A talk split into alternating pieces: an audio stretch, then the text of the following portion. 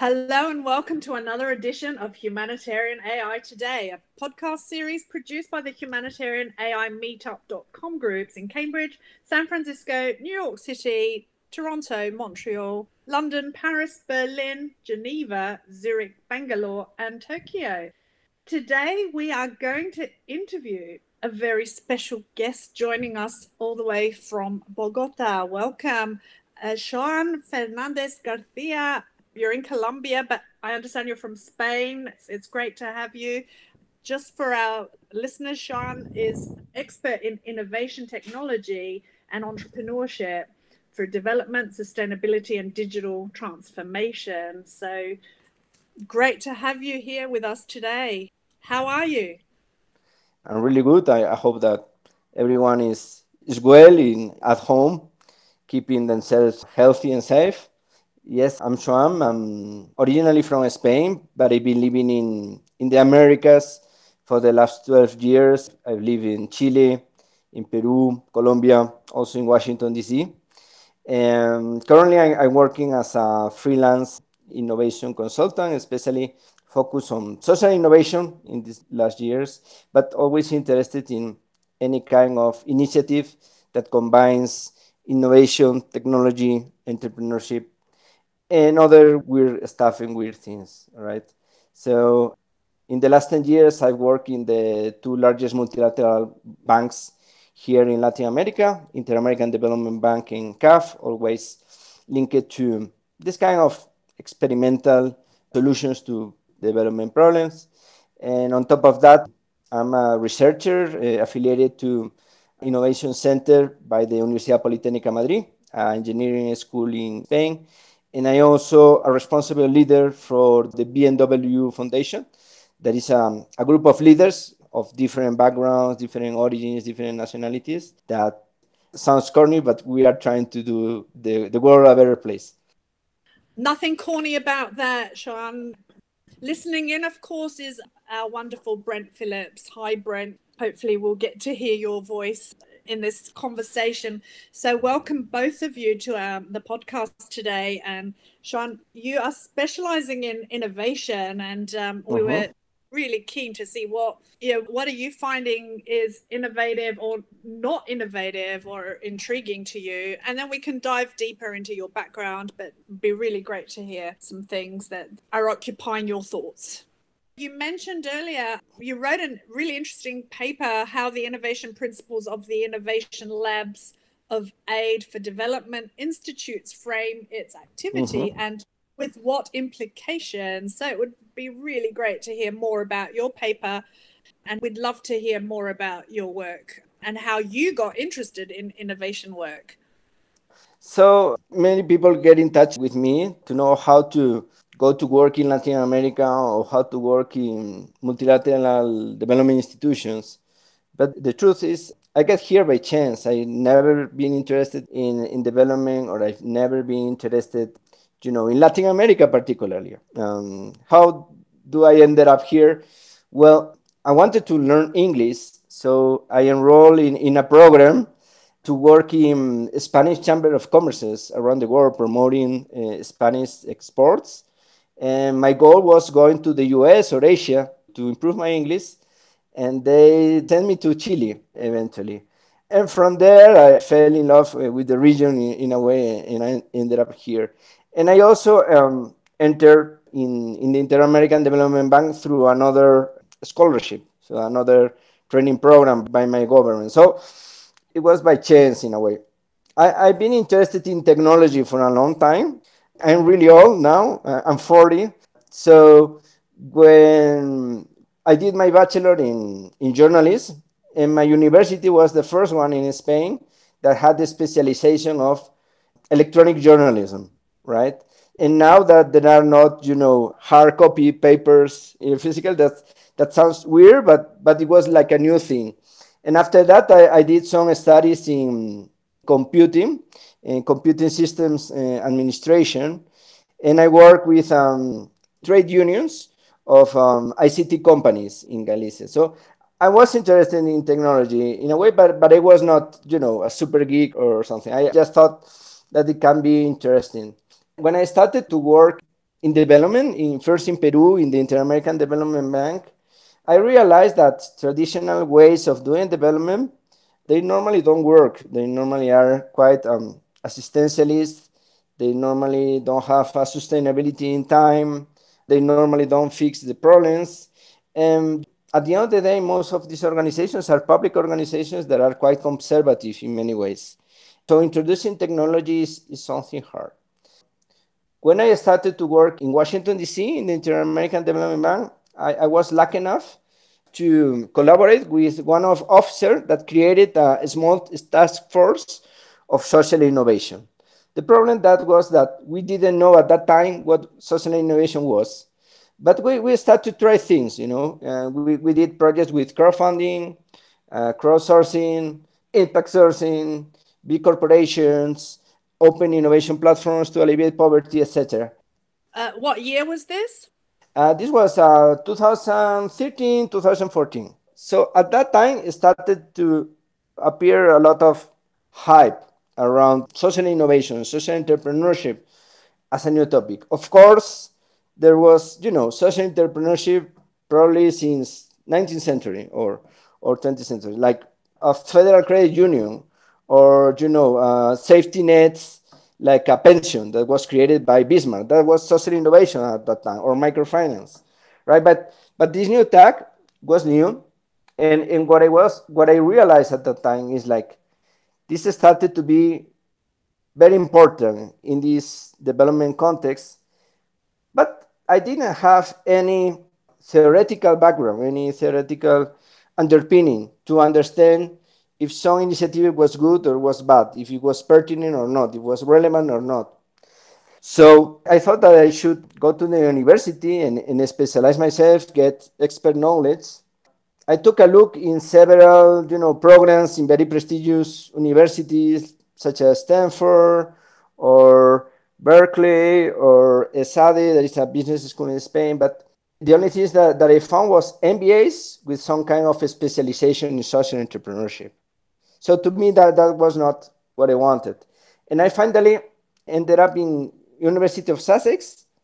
That is really good one in, in development. And also they have a, a center that is pioneer in the study of science, technology, and innovation, but from a social, economic, and policy perspective, like more around the social implications of technology than the gadgets or, or the new trends, etc.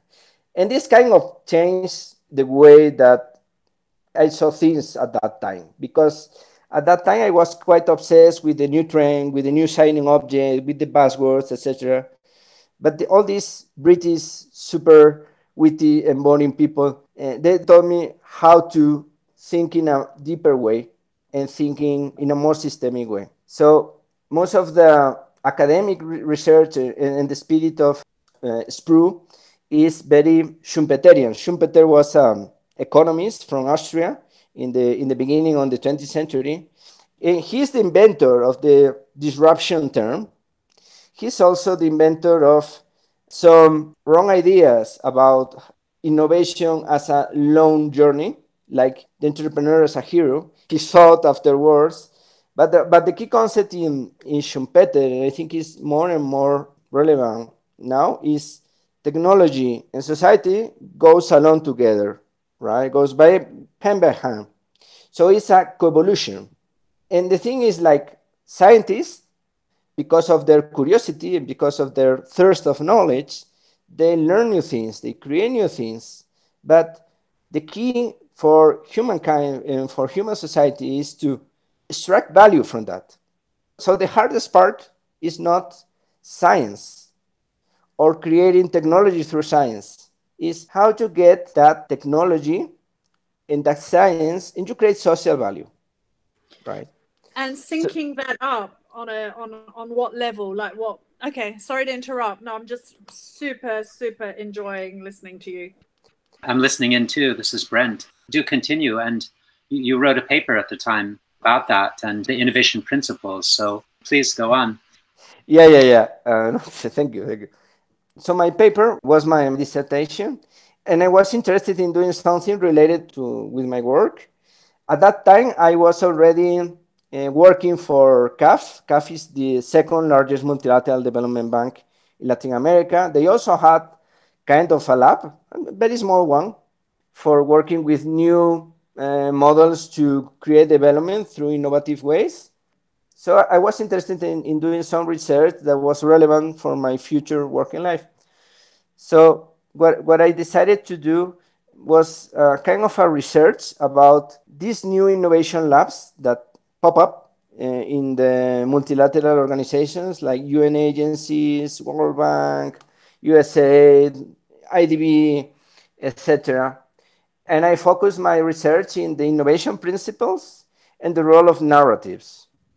So it's half tragic, but I understood and I learned more from my thesis now, like three or four years afterwards, because I learn more about narratives, their importance, or about the principles, etc. And so the dots connect because of also your journalism. So I can see that picture and that mosaic really, you know, connecting up. That's great. So yeah, that's true. I, I was biased. I was biased with that. Um, and the thing is, like, I, I don't know if you are familiar with the work of Donella Meadows she is one of the greatest systems thinkers. She's one of the creators of, of this uh, mindset, uh, you know, like how, how a system works.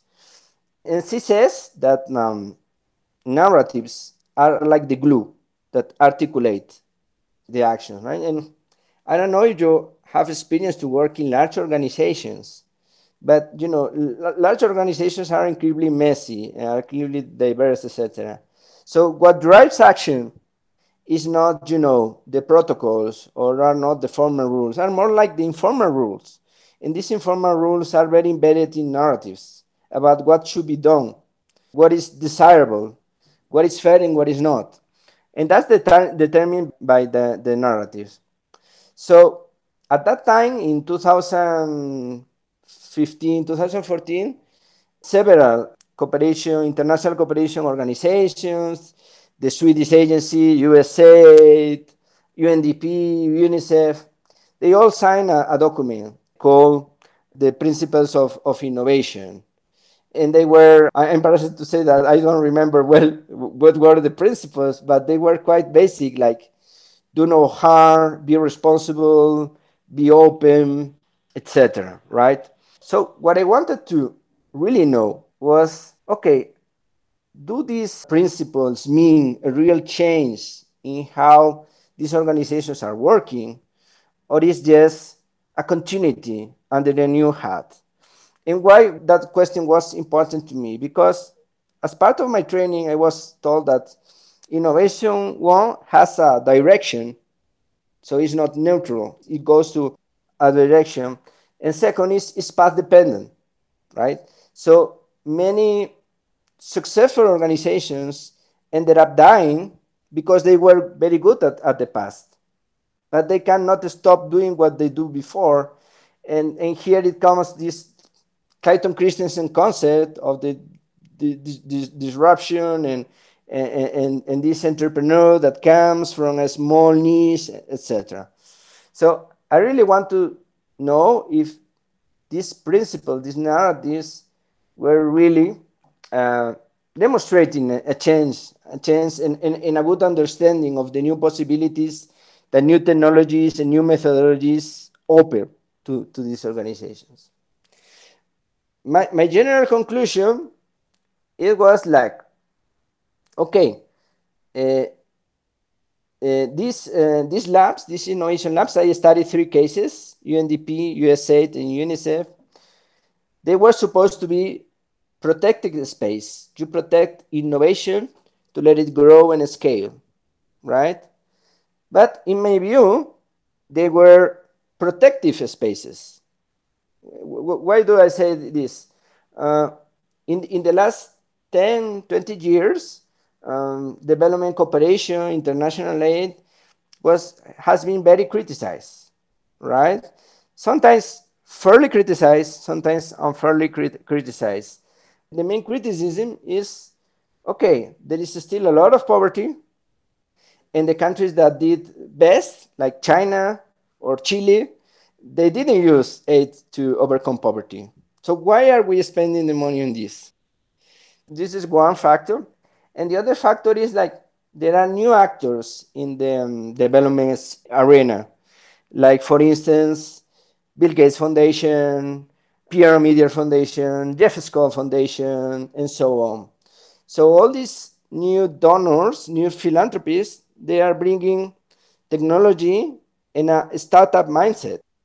And as Silicon Valley business model became more and more popular and more and more mainstream, you know, in a way, my sensation was like many organizations, not just these development cooperation institutions, but many organizations try to take this, this protective shield, this narrative that say, hey, look, we, we changed. Now we are like Google, you know, and, and we have ping pong uh, tables and we have all these cool things, etc. But in fact, what my research I think it show is like these initiatives were created by entrepreneurs in the organizations, and the initiatives follow the trajectory of the units that they used to be. So, for instance, Chris Fabian created UNICEF Innovation with another colleague, and he was a very Silicon Valley frontier technology guy. So he introduced all these concepts in UNICEF, right?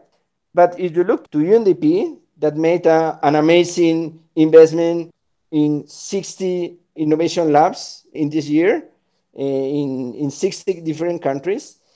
They came from the knowledge and capabilities part of the UNDP. So the orientation is creating capabilities in government. In USAID, the US government normally is more friendly to private sector development. So the orientation was really very startup, you know, private capital, venture capital, etc., oriented. So this, this to me says a lot about that. It's a way of continuity, you know. Uh, Lant Pritchett, there is a, a professor in Harvard, says like organizations work in um, through mimicry.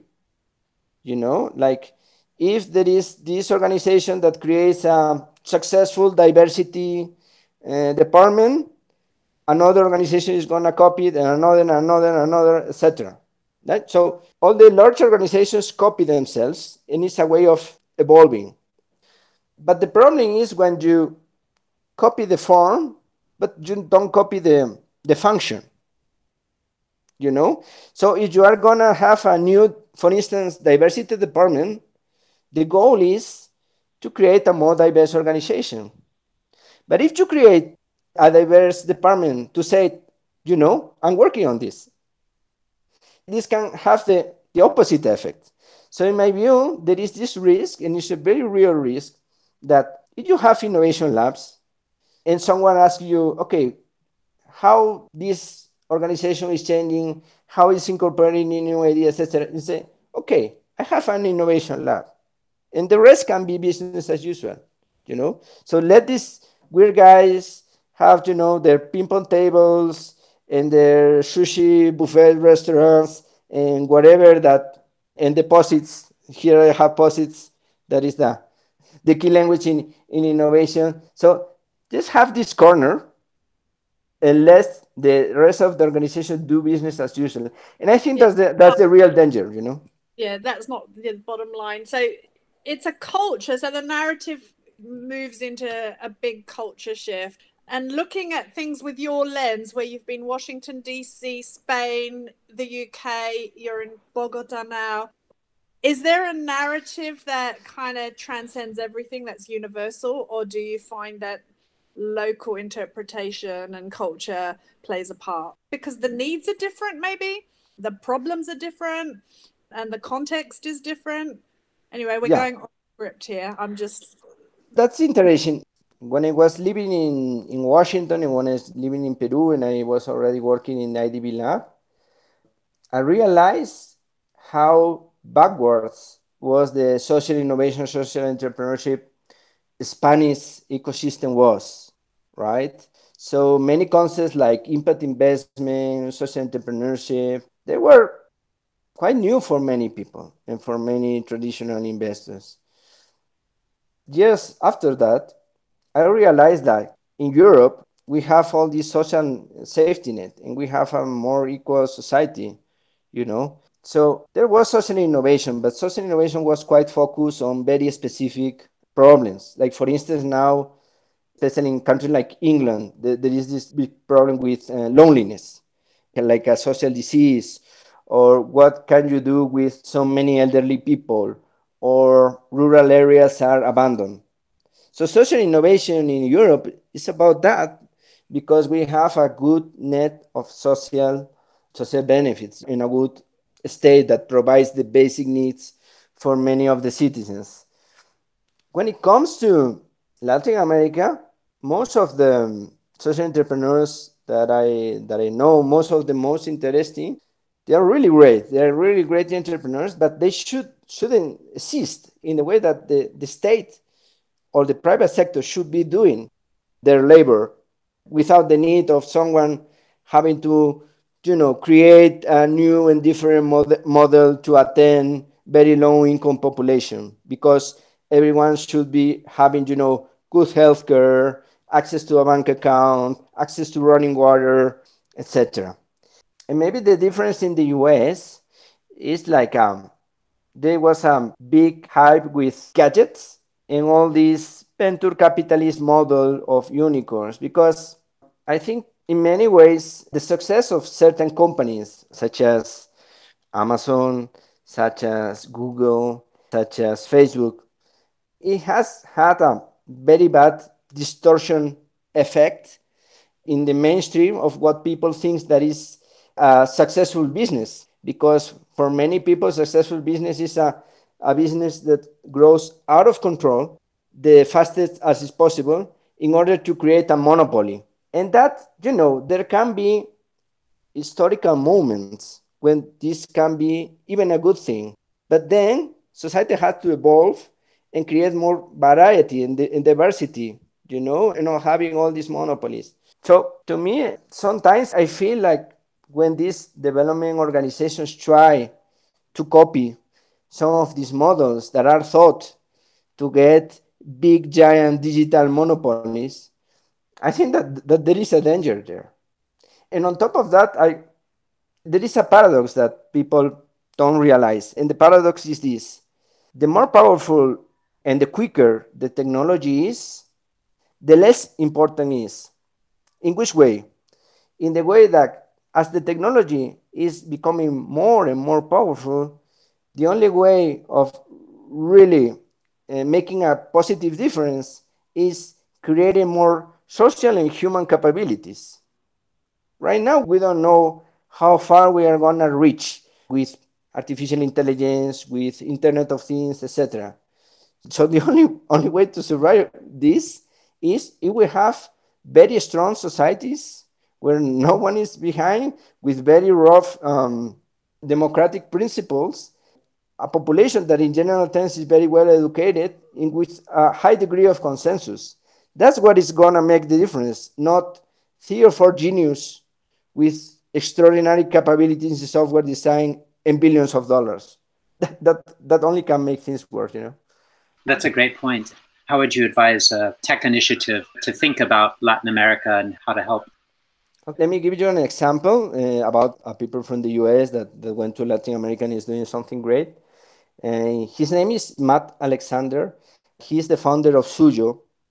So in Colombia, we have been in a civil war for the last 60 years. And it is a common problem in all Latin America that many properties, houses, real estate, etc., they, they don't have a, a title. They are informal. And this is a huge problem for many people, but especially vulnerable people. In the case of, of Colombia, we are the second country after Syria with more refugees. But most of our, our refugees, now, now, we have Venezuelans, but most of our refugees are internal refugees that, you know, flee away from the civil war. So what Suyo does is to create titles and to facilitate the administrative process of these people to obtain these titles. And with these titles, they can get a number of benefits, like from you know heritage or access to loans, etc. And this to me is very interesting because it really creates a change in the power balance, you know, because most of these people and they don't have access to good services based on technology to ameliorate their lives right so this is a very good example and I think I, I never asked him if, if this is the reason, but sometimes a, a foreigner can see and navigate better between these waters, you know. Because if you're, you're a grassroots activist, local people, local powers are going to have prejudices against you. So to me, a, an important thing is to really understand where are you working, who are you working for. So if you are working for poor families that lives in the slums of Medellin or Bogota, that to me uh, sounds amazing. But if you are gonna just jump into the fintech scene, there is a lot of fintech buzz right now. And this is because local banks have not done enough for financial inclusion, you know. And my view is like many people who says, okay, I'm doing this very inclusive fintech initiative. What they are really doing is trying to replicate the extractive schemes that the, the traditional ones are doing, but, but in, in a digital way and that makes me kind of sad. So, if someone from the US or from Europe or Japan or whatever wants to do is, you know, take advantage of their role as outsiders to change social re- relationships. So, to me, when I analyze initiatives in terms of are they good, are they impactful, etc. When I start my career, I look a lot about, you know, increase their income in so many dollars, create so many jobs. But to me, it's not that the difference anymore. To me, the difference is okay, does this initiative change the way that the system is working? Change the behavior of the actors, right? So, for instance, I, I work a lot on with informal waste pickers, the people who take rubbish in the street and sell it for profit. And 15 years ago, this was really new, really new stuff. And these people were really attacked by the police. They were invisible, right?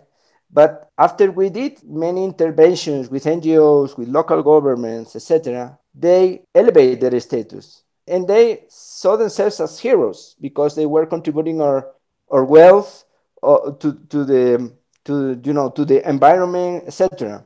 So something as simple as saying someone, you know, you are not a criminal, you are not you're not garbage. You, you work with garbage, but you're not garbage. You are extracting values of some, something that someone disposal, and that is great. So that kind of change is the one that, that I want to see. And at the end of the day, technology so far is managed by people. So you don't change the way that people thinks and the change that people organizes, you are not gonna ameliorate things. You're, you're gonna make a difference. So so that would be my advice. Like not focus on you know, I have this really good technical knowledge, but I try to get a deep understanding of the society and try to leverage the international connections, the fact of being an outsider, to change mentality, to change how the system works. I was really fascinated by our earlier conversation mm-hmm. that might be a good segue into what you were just saying about interconnection and the complexities the risks of hyper-connected sort of you know mm-hmm. what motivation are you seeing from your point of view coming out let's say of, of this whole covid-19 pandemic if you want to use that as an example would that be mm-hmm. something you can talk about but you know the thing about the pandemic is that we know that we don't know right so there is high uncertainty right so in a scenario of high uncertainty unfortunately we, we have to work trial and error. And we, we saw a lot of, of this in the in the response, right? So at some point, the World Health Organization said you shouldn't be wearing a mask because doctors and nurses need it. Now it's, it's mandatory, right? And this creates a lot of confusion, etc. So my general reflection is we went to the extreme of a society obsessed and focused on efficiency how to get more from the results that, that we have. And the results, of course, can be money, but also time, also, you know, a society based on more and more and more. Traditional societies were not so focused on that. So this is a relatively new change of the last 70, 100 years. And I think in, a, in terms of resilience, you know, and resilience, and to create all these safety nets and safe space for people. And it's tragic here in, in Latin America. Uh, countries like Colombia and Argentina, they took really early measures to tackle the disease. And in my, in my opinion, at least, they did it well. The problem is when you have many people that work in the informal sector. Around 50, 60 people in Latin America work in the informal sector. And many of them, their savings are between 100 and 200 dollars. So these citizens cannot afford to be three or four months lockdown and they cannot telework, right? And this is tragic because if they go out, they are gonna contagion themselves and others, right? And this talks a lot to me, like extreme inequality has this result. At the end, you cannot escape for none the consequences. Or most of the deadliest virus of the last 50 or 60 years came from animal sources. And this is because of the destruction of the environment. So at the end, you have all these negative consequences. And, and the worst thing is that you cannot control a complex system. You can try, you know, to direct the direction, direct the direction of this system, but you cannot control the consequences. You, you don't know what is going to happen. So maybe one specific answer to your question is a part of creating safe spaces, create mm-hmm. these, you know, spaces where you can find shelter. It would be a more experimental and trial and error approach to life, right? and try things, see yeah. if they work, mm-hmm. etc. Right? Like and about inequality, I'd love to hear any views. I mean, I'm seeing across from education, kids going to schools online, and and it looks absolutely clear that the impact that's had on lower income families, at least here in the U.S. and California, mm-hmm. and I'm sure if you looked at other parts of the world, the higher income bracket families have not been impacted at all in education. This whole disparity of inequality, I'm seeing that as the universal trend across absolutely everything. Even like Black Lives Matter, um, you're getting advocates saying, no, it's about inequality. Uh, income inequality. It is not just, I mean, of course, I'm not downplaying that movement is extremely important but the inequality of the world's kind of haves and have nots. We're supposed to be in a world of more haves. Are you seeing that? I would say that, you know, we, we have good and bad news.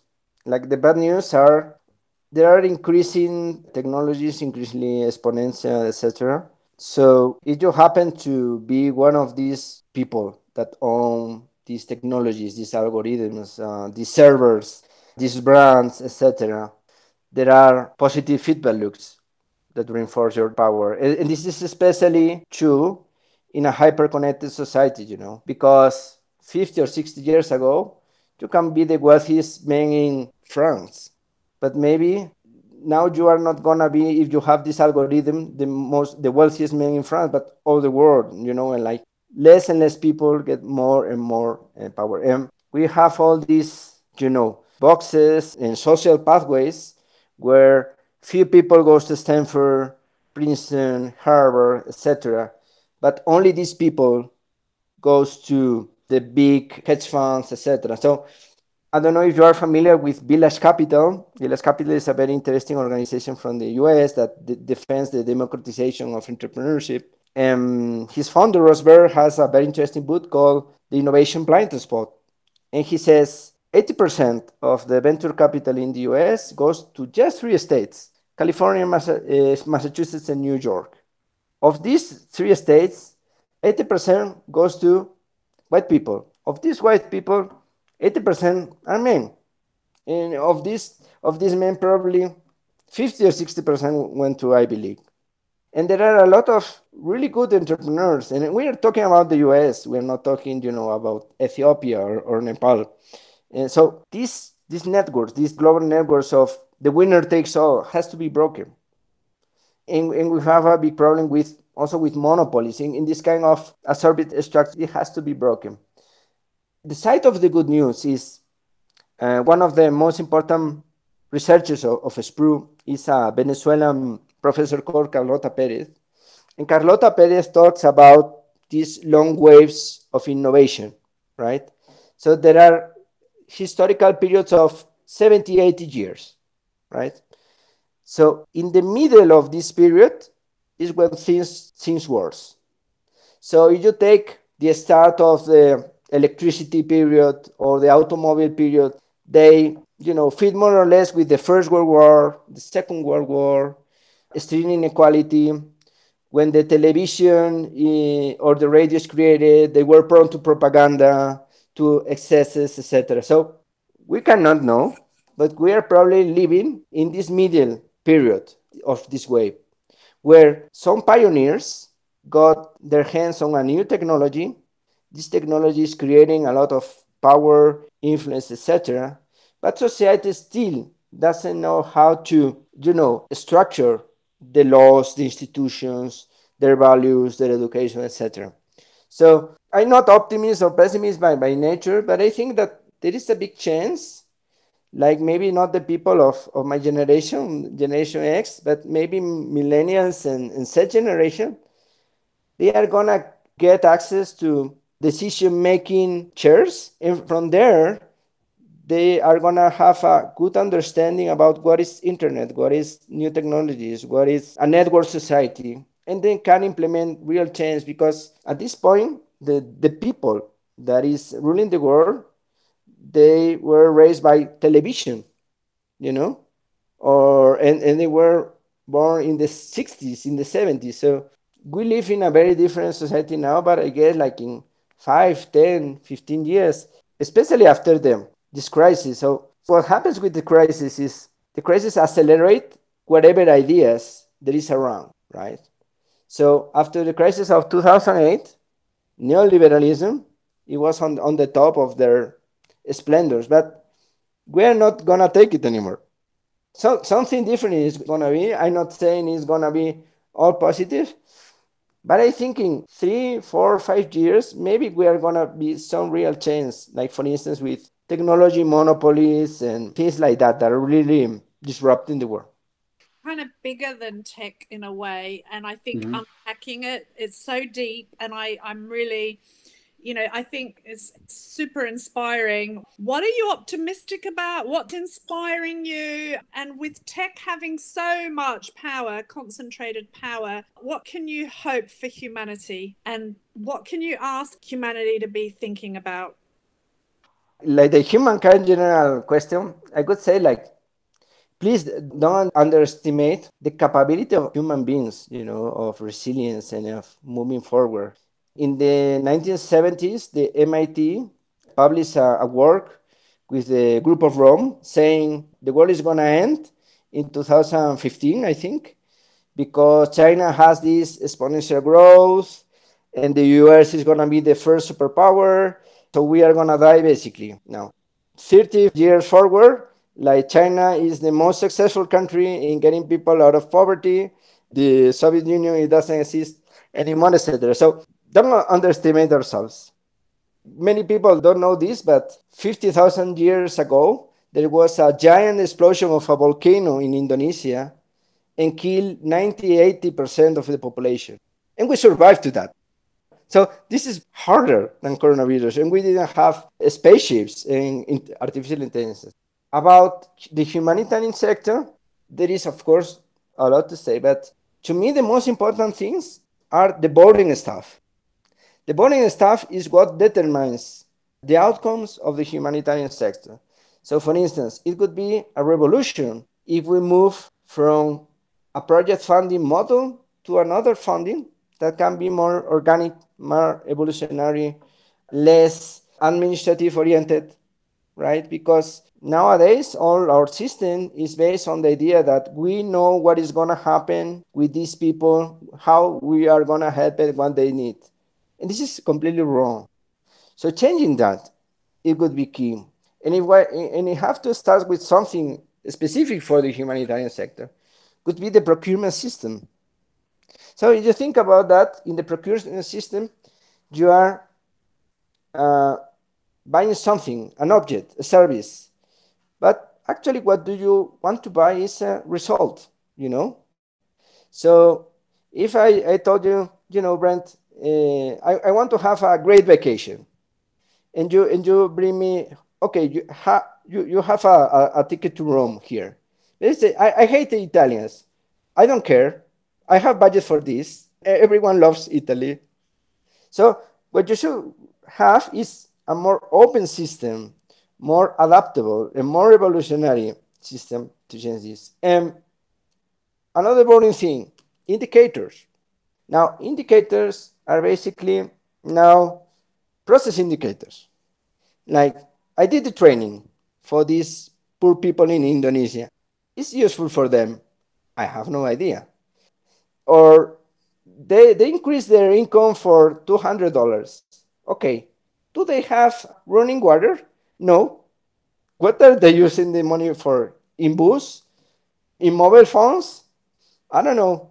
So to me, the indicators should change and change to system indicators in the way like people used to behave this way and now behave this other way.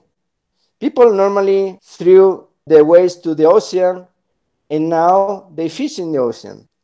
How do you get to that kind of system change, system behavior indicator is not important.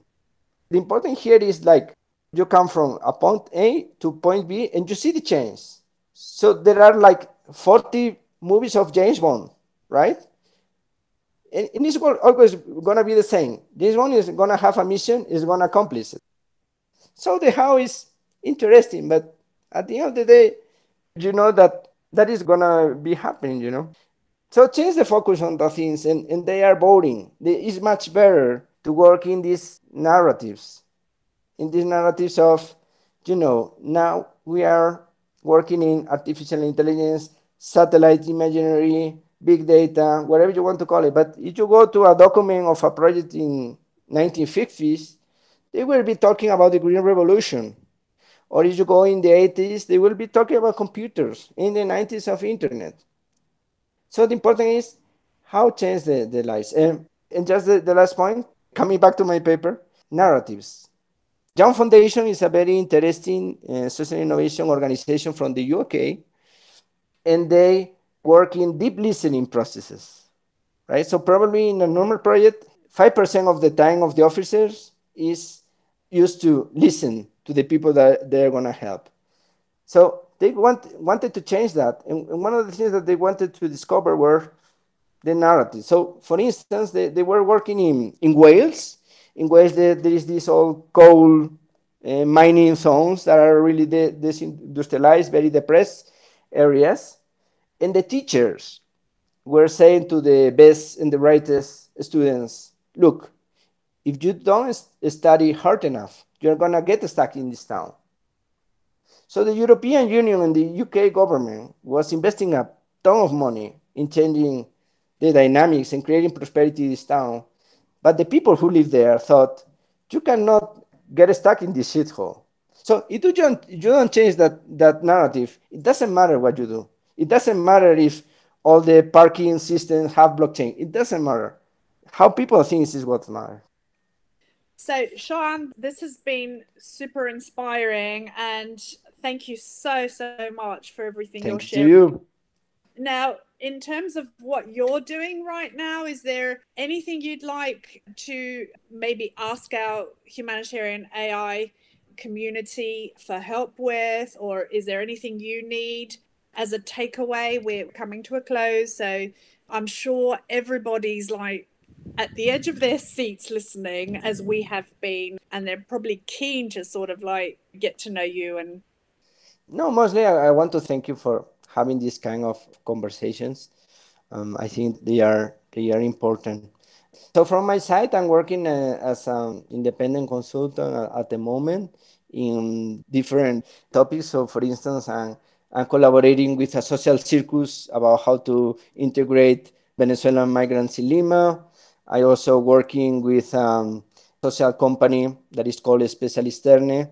What they do is taking the traits of autism like for instance, attention to details, uh, persistence, and honesty, and they transform these traits in skills for the ICT sector. So they outsource the services for Silicon Valley companies and SAP, IBM, large banks, etc., and helping them to develop their market. I also working with a company called Incluyeme. They are the largest portal of employment for people with disabilities.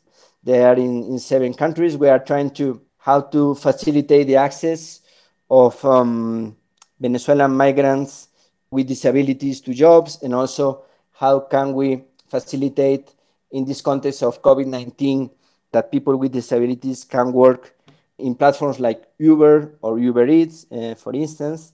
Um, I would say, like in general terms, like I'm open to the community both for having a good chat. I think this is important, and serendipity is one of the most powerful powers in the world, most powerful forces. So I, I believe a, a lot on that, and I, I also believe a lot on you know in giving. Like many people who, who are curious about what I do or want to work in, in the institutions that I used to work for, my door is always open for them.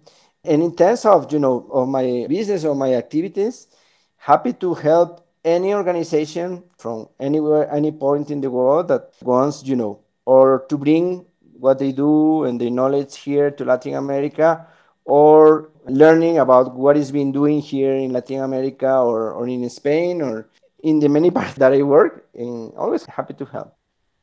Thanks so much. Well, this has been amazing. Juan Fernandez Garcia, thanks for being here and sharing your insights. And that brings this. Of humanitarian AI today to a close.